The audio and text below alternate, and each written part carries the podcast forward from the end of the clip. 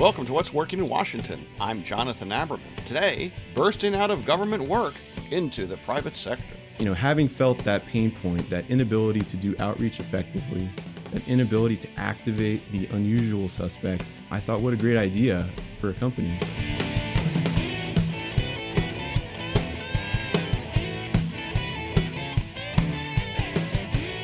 A growing phenomenon in our economy is crowdsourcing of equity, crowdsourcing of funding, and now crowdsourcing of ideas is being used more and more often by the federal government to solve big problems.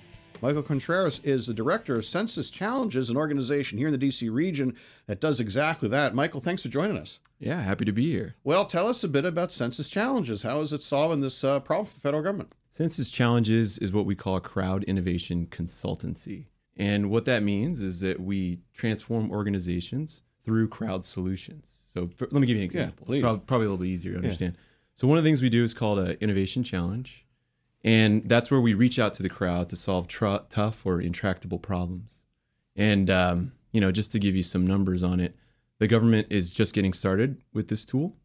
Uh, they've done over 700 challenges across 80 agencies, and they've given out uh, hundreds of millions of dollars, about 220 million uh, since they've been tracking it. So they're just getting started. This is expected to grow. It's a new tool for the government. So uh, the traditional view of doing the government, uh, doing business with the government, is that government provides uh, some sort of request proposals in effect, and highly structured. People put in white papers, they put responses in, then they go through the contracting, and it's it's a form of brain damage, is how many entrepreneurs, particularly entrepreneurs, who Yeah. don't deal with the federal government, say, "Oh, I don't want to deal with this." Uh, what you're telling me is that you don't do that. Uh, that's right. Um, it, they are pay for performance mechanisms, and Sensis Challenges kind of administers this challenge on behalf of a government or a nonprofit sponsor. So, so they put out a call. Uh, there's a review process, some evaluation criteria, and a scorecard. The reviewers, um, and then money is awarded based on how well those submissions meet those requirements. So, in effect, instead of the federal government getting technology or ideas from the usual suspects or the people that they're already doing business with, this allows the government to stretch the uh, the parameters outward and reach hundreds, thousands, tens of thousands of people. Right? That's absolutely correct. And I think that's our unique approach, our unique angle is we really specialize in that activation piece of the uh, unusual suspects, so to speak. Right. So we're able to get solutions from the adjacent possible, from experts in fields uh, which are adjacent, but not necessarily the usual experts that they reach out to. Okay. So let's do this. Give me a couple of specific examples of where governments had a problem and using crowdsourcing, the uh, program manager has been able to find a specific solution. Yeah, I can talk to a challenge that actually just closed. Um, it was called the Move Health Data Forward Challenge. It was sponsored by HHS, the Office of the National Coordinator for Health IT. So they had a, a thesis that um, data doesn't flow across provider networks. Um, how can we incentivize small businesses to build on the interoperability work that they did in the past and are continuing to do through this HEART working group? So they put out a three stage challenge where they gave prize money at uh, each stage. And it started with just concepts and proposals at the early stages. And by the end of it, two full fledged startups were awarded cash prizes. Um, the two winners uh, come from a variety of use cases, but uh, the first one is called Docket.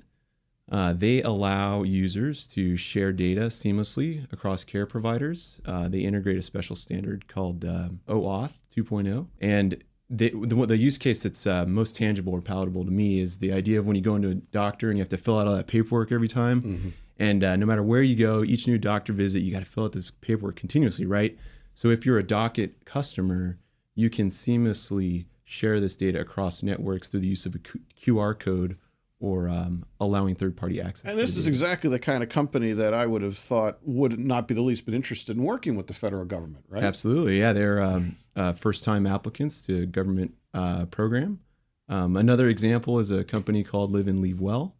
Uh, they also implement the OAuth 2.0 standard, and they allow sharing of end-of-life care plans. You know, anybody who's ever cared for uh, an older individual in your family toward the end of life, Yeah. that can get pretty dicey. So, um, you know, tech really helps um, solidify those plans and share them across the multiple care networks that that individual may pass through. So I can understand why a program manager, somebody in government, would be interested in this because it gives them opportunity to reach new uh, entrepreneurs. What's in it for me if I'm an entrepreneur, and how do I do? I go to a website and sign up? How? There's a lot of incentives that, that are involved in a challenge program besides just the prize money, right? So there is prize money. Oftentimes, the prize money isn't comparable to a traditional grant. Prizes are implementing uh, different incentives as well, uh, especially expert feedback Oftentimes, a seal of approval or a signal from an agency like HHS or the DoD will allow you to access future capital and funding. You also get, in some cases, mentorship. You get feedback from the judges who review your idea. And sometimes there's connections that happen at some of these demo days or events. Um, HHS was one of the uh, first agencies to implement the virtual demo day format of evaluation. So those virtual demo days allowed exposure uh, for some of those applicants. You know what I find interesting, uh, knowing you a bit as I do, is you have a history, a prior history of being an entrepreneur and, and being an entrepreneur in other parts of the country. Why and how is this an entrepreneurial business? Right. Well, I think if I look back at uh, my work experience, I always found myself drawn toward this idea of uh, creative improvement. mm-hmm. I started out um, uh, engineer. I was working at the Jet Propulsion Laboratory, and I was always looking for ways to improve processes or products, uh, and then monetize those those improvements. So I had this entrepreneurial bug, you know, and believe it or not, I passed through the government before then starting Sensis Challenges. Um, I had the opportunity to actually be a client before being a vendor. So I ran a challenge in the government, and I knew my unique pain points. And I think it, you know, goes with that theme of creative improvement. I was I was trying to develop a process that improved upon the existing grant mechanisms that we were using when I was at the DOE Sunshot. So, you know, having felt that pain point, that inability to do outreach effectively, that inability to activate the unusual suspects, I thought, what a great idea for a company and what a great place in Sensis. Sensis is a marketing firm, and Sensis Challenges is a practice area inside that I run. Um, what a great opportunity to utilize those tools that Sensis has already. So it was a great fit. Um, Jose Villa the president of Sensis and I talked about it as I was transitioning out of government, and we thought let's let's launch this thing. Uh, in our first year, we did 11 challenges.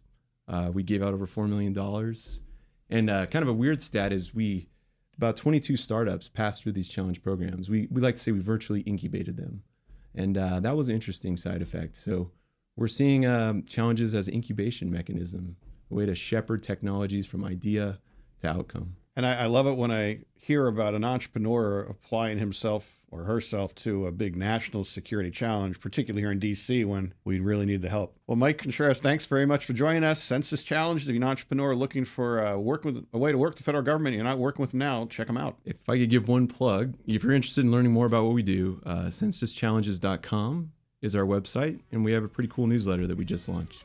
There's so sensischallenges.com forward slash sign up. Thanks for that, Mike. We'll See you again.